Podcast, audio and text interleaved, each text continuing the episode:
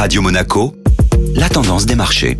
Radio Monaco, la tendance des marchés présentée par Société Générale Private Banking et vous retrouvez Florence Fate. Bonjour Florence. Bonjour Julia. Les bourses mondiales ont vu rouge au lendemain des minutes de la Fed. La Réserve fédérale américaine a en effet publié mercredi soir le compte rendu de sa dernière réunion de politique monétaire. De plus en plus de responsables de la Fed ont convenu qu'une réduction des rachats d'actifs devait être envisagée avant la fin de l'année. La Banque centrale ayant atteint son objectif en matière d'inflation et se rapprochant de son objectif en matière de chômage. S'en est suivi donc une douche froide pour les indices boursiers. Les investisseurs attendaient par la suite la publication des inscriptions au chômage qui sont ressorties en diminution à 348 000 contre 377 000 la semaine passée. Et enfin Florence, l'indice boursier parisien a en plus de ces nouvelles été pénalisé par le secteur du luxe. Tout à fait Julia, les craintes vis-à-vis de la reprise économique chinoise reviennent sur le devant de la scène, ce qui a engendré des prises de bénéfices sur les valeurs du luxe qui avaient atteint un pic historique ces dernières semaines. LVMH, Hermès et Kering ont alors subi de lourdes pertes tandis que L'Oréal a limité quelque peu son recul. La pondération cumulée de ces quatre groupes dans l'indice parisien est d'environ 25%. Le CAC 40 a ainsi clôturé la séance à moins 2,4%. Radio Monaco, la tendance des marchés avec Florence Fate. Merci Florence.